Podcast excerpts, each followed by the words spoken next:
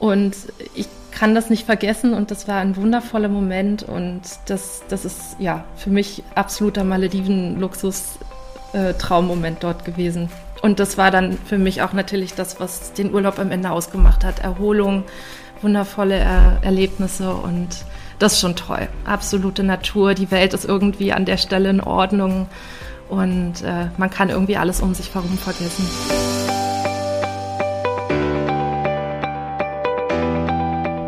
Heute wird es wirklich traumhaft. Versprochen.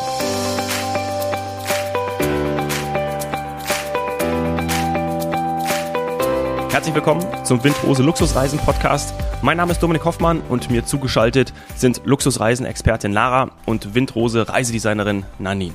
Schönen guten Morgen, ihr beiden. Guten Morgen. Hallo. Ja, es ist früh am Morgen. Wir haben uns hier verabredet, um über dieses traumhafte Thema zu sprechen. Zunächst aber mal, Nanin, wollen wir dich ein bisschen kennenlernen. Du bist Teamlead Finest Places. Das klingt schon mal sehr vielversprechend. Was sind deine Aufgaben?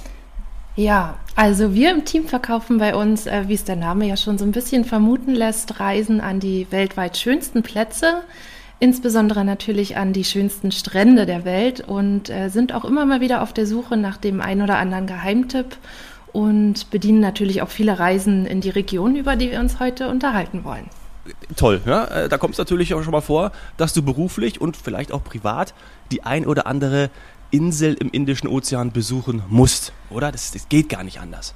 Absolut, also das kann äh, durchaus vorkommen, genau.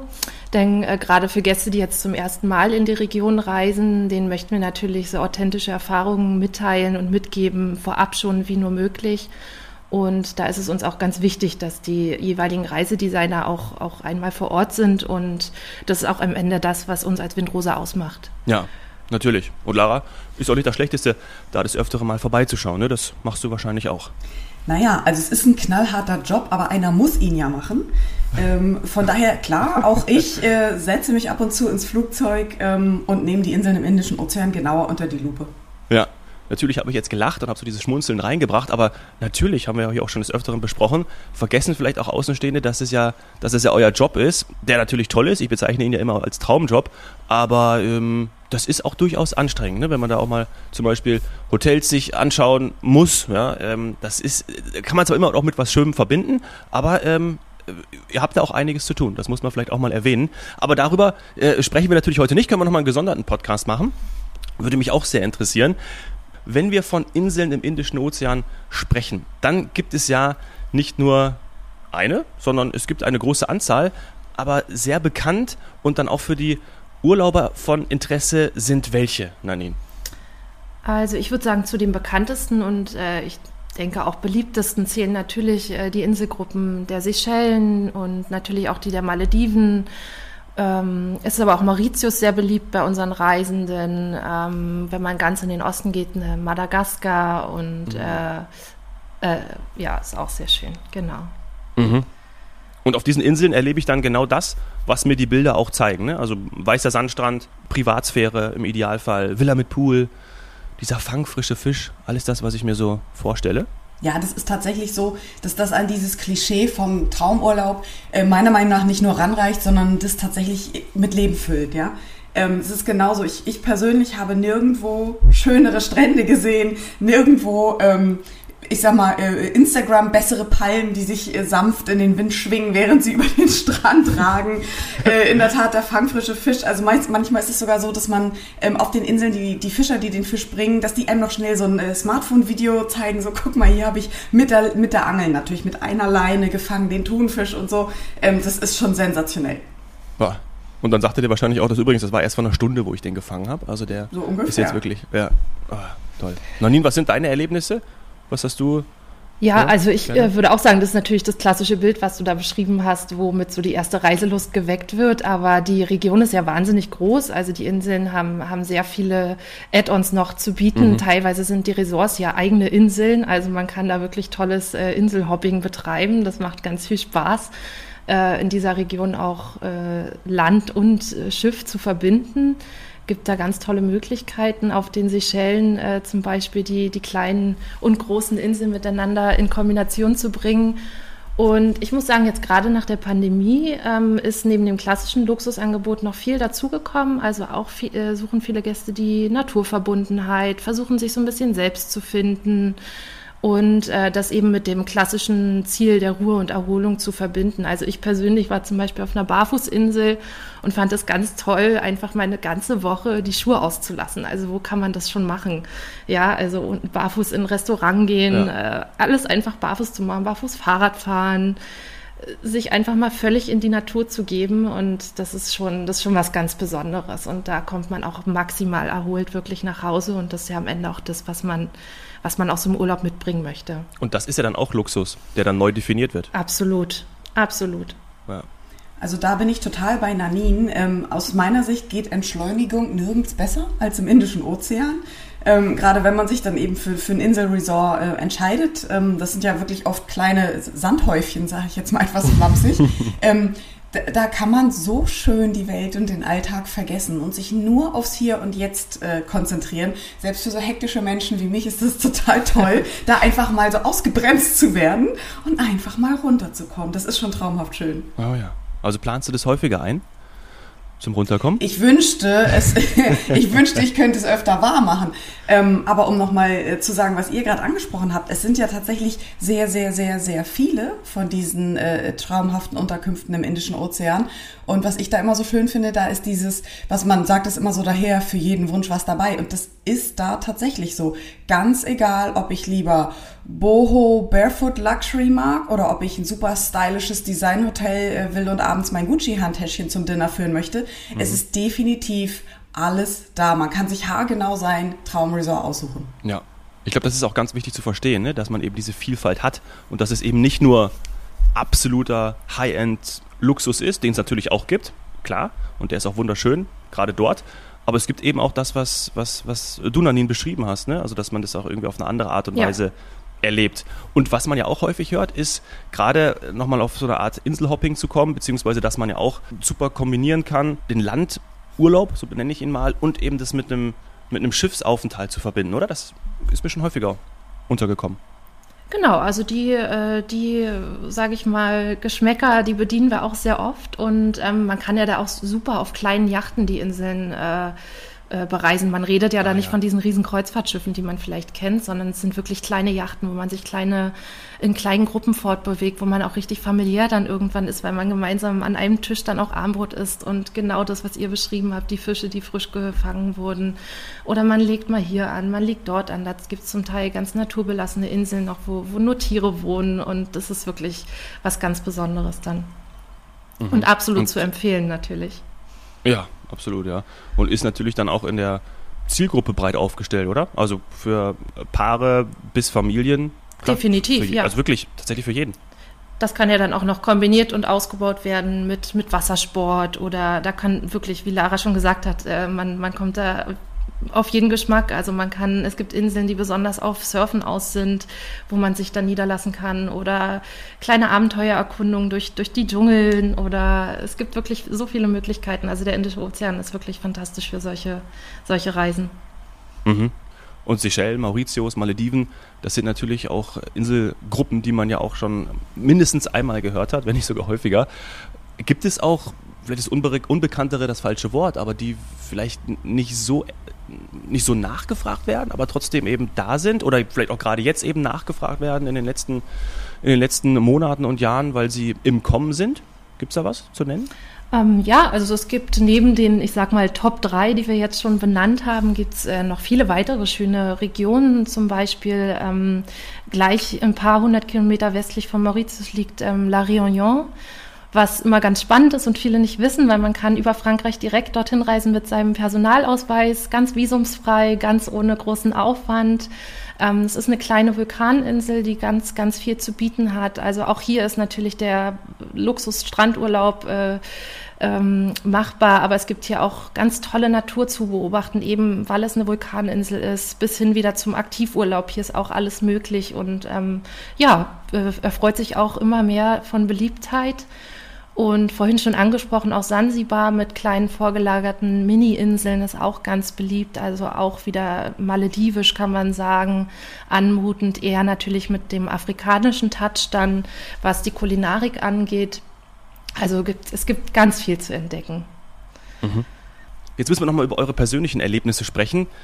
Was war denn oder ist für euch unvergesslich gewesen? Was, was etwas, was ihr auch Freunden immer empfehlen würdet? Ähm, ja, weil es sind sicherlich auch ein paar Sachen dabei, die, die einzigartig sind oder dann eben auch waren, weil ihr sie dann dort erlebt habt. Nadine, magst du mal anfangen? Ja, gerne. Also äh, was ich auf jeden Fall jedem erzähle und was für mich eins der schönsten Erlebnisse auf den Malediven war ähm, und definitiv unvergessen, ist das gemeinsame Schwimmen einfach mit diesen Meeresschildkröten, die um die Inseln herumtreiben. Also man braucht dort gar nicht äh, großes, aufwendiges Tauchequipment oder irgendwelche Exkursionen buchen. Man muss einfach das Auge aufs Meer gerichtet haben, sieht die wahnsinnig schönen Schildkröten vorbeitreiben und gesellt sich einfach dazu auf der Luftmatratze oder einfach auch selbst und lässt sich von der Strömung, die ja auf den Malediveninseln ganz toll ist, weil man einfach eigentlich immer um die Insel rumgetrieben wird. Man kommt immer wieder an, lässt man sich mit den Meeresschildkröten treiben und es ist einfach, also für mich wirklich ein Moment maximale Entschleunigung und Ruhe gewesen.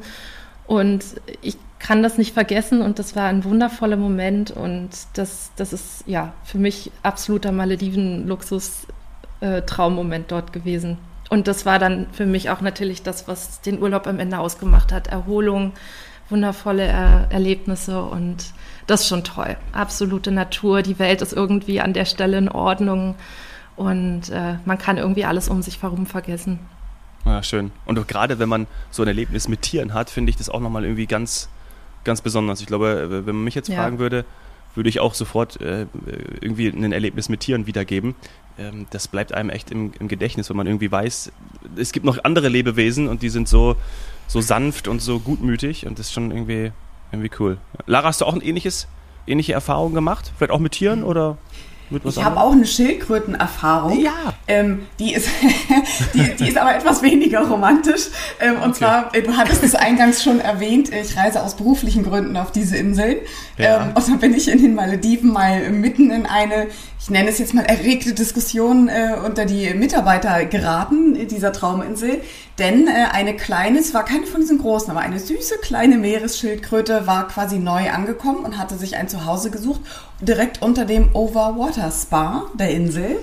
Ah. Und ähm, jetzt waren also alle natürlich ganz aufgeregt und fanden die ganz toll. Und jetzt äh, ging es darum, wie wird denn diese Schildkröte in Zukunft genannt? Das war ja jetzt quasi die heimische Riffschildkröte. Und ähm, da war selbstverständlich die kleine, wirklich niedliche Spa-Männerin der Meinung, die muss natürlich heißen wie sie. Sie sagt der Schildkröte auch jeden Tag Guten Morgen, weil sie als Erste auf dieser Overwater-Plattform ist. Und da ging es aber hoch her, weil da hatten einige Leute eine Meinung zu, wie diese Schildkröte heißen soll. Und das war natürlich äh, ganz schnuckelig. Und am Nachmittag bin ich dann mit der Tauchlehrerin auch raus, allerdings nur zum Schnorcheln, nicht zum Tauchen, und habe der Schild, der nach namenlosen Schildkröte einmal Guten Tag gesagt. Und da muss ich bis heute drüber schmunzeln, weil das war so süß, wie wichtig das für diese Menschen oh, war. Und hast du mitgeredet? Hast du ja auch einen Namen geben wollen? Um Gottes Willen, habe ich mich nicht eingemischt. Das wäre ja. lustig gewesen. Nee. Ach, also so eine Schildkröte, Lara, brauchst vielleicht auch gar nicht im Indischen ja. Ozean. Ja, ja das ja, ist cool. Aber was ich, was ich mhm. grundsätzlich mhm. so sehr mag, ist, dass äh, man denkt ja immer, na gut, das ist, so, das ist halt so, so ein, so ein Strandresort. Ähm, die machen halt aus so normalen Dingen, die man sich im Urlaub vorstellt, machen die ganz, ganz, ganz viel. Also ich habe sowohl auf den Malediven als auch auf Madagaskar erlebt, ähm, dass einem eine Massage äh, ermöglicht wurde, was natürlich auch grundsätzlich schon mal toll ist, aber es ist eben nicht irgendeine Massage, sondern das Massagebett wird auf einer Overwater-Plattform aufgebaut, sodass man eben die Wellen plätschern hört. Das Ganze wird einem zu Sonnenuntergang angeboten, zu dieser ganz äh, besonderen Stimmung. Und da schließt man dann die Augen, genießt seine Massage und wenn man sie wieder öffnet, fangen die ersten Sterne über einem an zu funkeln. Das ist dann unvergessen, obwohl es nur in Anführungsstrichen eine Massage ist und das haben die da einfach drauf. Ihr habt natürlich von der Natur geschwärmt. Also da, äh, ja, schnorcheln, aber äh, was ich mir auch gut vorstellen kann, ist ja wirklich äh, diese Natur auch zu erleben. Ne? Also zum Beispiel wandern zu gehen oder auch, also neben dem Wassersport, neben auch dem, dem, dem Beach-Erlebnis, dann auch die, ja, die Flora und Fauna kennenzulernen. Gibt es da noch in die Richtung, in die, in die Richtung Empfehlungen oder etwas, was ihr selber gemacht habt schon? Nadine? Ähm, also auf den, auf den Urlaubsinseln und Paradiesen bleibt es, glaube ich, natürlich bei den, bei den klassischen Sachen wie Natur erleben, äh, ganz toll essen, kulinarische Highlights mitnehmen, wie es geht, maximale Erholung, tolle Spaß genießen. Es gibt natürlich aber auch ähm, wie ich vorhin schon gesagt habe, auf La Réunion zum Beispiel wundervolle Naturerlebnisse und man kann ganz toll wandern gehen. Ähm, wenn wir ganz rübergehen nach Sri Lanka zum Beispiel, da kann man Teeplantagen beobachten, richtige Wälder, ähm, Berglandschaften, also ganz tolle Nationalparks be äh, besuchen. Das sind natürlich Sachen, die, die dann eher so den, sage ich mal, den aktiven Luxusurlauber ansprechen. Ähm, mhm. Ansonsten ist es natürlich äh, das, was man auch sucht und was einem auch versprochen wird, die ganz klassischen, ganz klassischen, tollen Luxus-Traumstranderlebnisse, äh, die einem hier nahegebracht werden.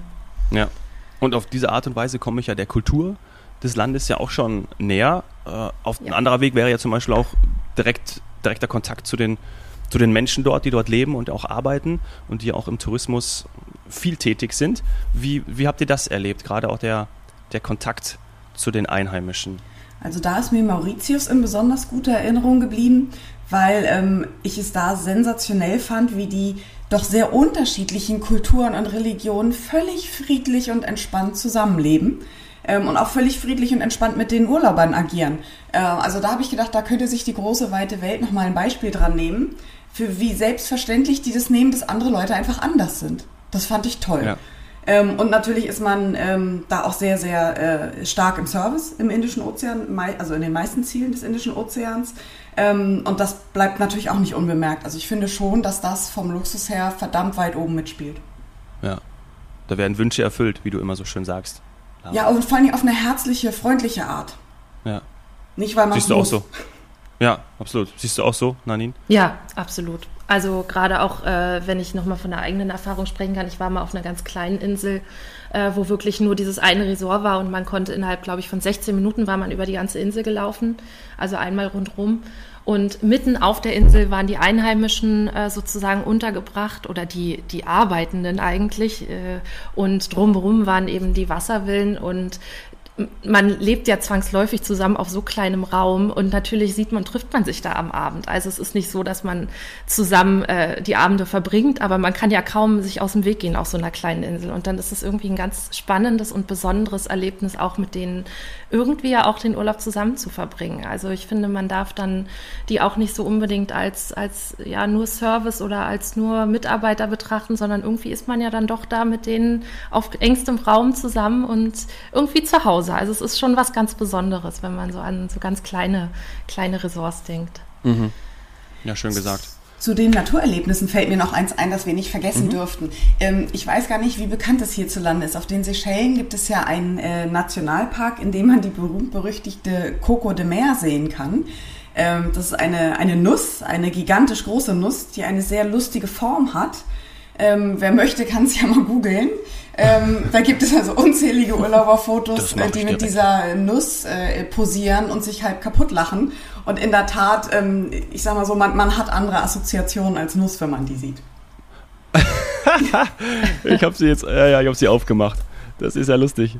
Okay, ich lasse den Moment äh, euch, liebe, liebe Zuhörerinnen und Zuhörer, äh, googelt es und dann habt ihr die, das, den gleichen Moment, den ich gerade hatte. Sehr gut erklärt, Lara. ja. Ja, toll. Ähm, wir kommen so langsam zum Ende unserer Folge. Vielleicht ist auch noch ganz interessant, äh, weil ja auch mal gefragt wird, wie lange ist denn immer die Anreise? Also ist ja für viele auch, ähm, auch ein wichtiger Punkt, gerade wenn man auch vielleicht mit, mit Familie, mit Kindern unterwegs ist. Das ist eine Fernreise, ja, also deswegen ist man ein bisschen länger unterwegs. Aber da gibt es mittlerweile ja auch äh, Direktflüge oder entsprechende Flüge, die das einem dann doch erleichtern.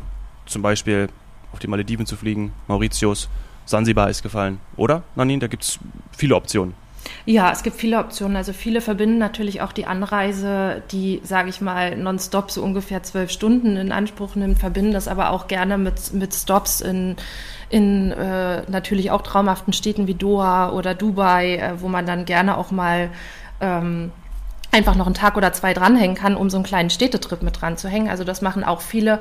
Ansonsten mhm. gibt's tolle Stop-Over-Flüge, ohne, ohne dort längere Zeit zu verbringen, über, über viele Städte. Ähm, die ich eben genannt habe. Auch Masket im Oman ist ein beliebter Drehpunkt dafür. Und dann ist man eigentlich relativ schnell auch auf den Inseln. Kommt natürlich darauf an, wo man dann noch hin weiterfliegt. Also man landet natürlich gerade auf den äh, drei, in den drei Hauptregionen, wo wir jetzt gesprochen haben, Seychellen, und äh, Malediven, da landet man eben auf den Hauptinseln mit den großen Flugzeugen und dann geht es natürlich ganz individuell weiter mit Wasserflugzeugen oder mit äh, Inlandsflügen nochmal oder mit ganz tollen Schnellbooten. Also da gibt's, das macht, finde ich, den Urlaub auch nochmal aus, weil man so eine ganz individuelle, tolle Anreise hat. Und ich finde, spätestens wenn man in Male oder Mahe da an diesen Flughäfen ankommt, die ja alles andere als klassische Flughäfen sind, ähm, dann, äh, dann ist das Urlaubsfeeling schon direkt da und dann wartet man nur noch auf seinen absolut individuellen, äh, individuellen und tollen Transfer und dann geht das Urlaubserlebnis eigentlich schon los. Ja, klar, wenn man irgendwie mit einem Wasserflugzeug oder mit so einem Schnellboot dann nochmal weiter ja. düst, das, äh, ja, das ist schon, schon sich schon geil. Ja, richtig cool. Toll, super. Ähm, falls noch weitere Fragen offen sind, gerade zu dem, was wir besprochen haben heute, dann äh, wie immer bitte an podcast.windrose.de schreiben meldet euch bei uns und dann äh, kriegt ihr ganz schnell auch Antwort, vor allem von äh, Nanin dann zu der heutigen Folge. Ich sage danke euch beiden, Nanin und Lara, und äh, bis bald mal. Dankeschön. Tschüss, bis bald. Ciao.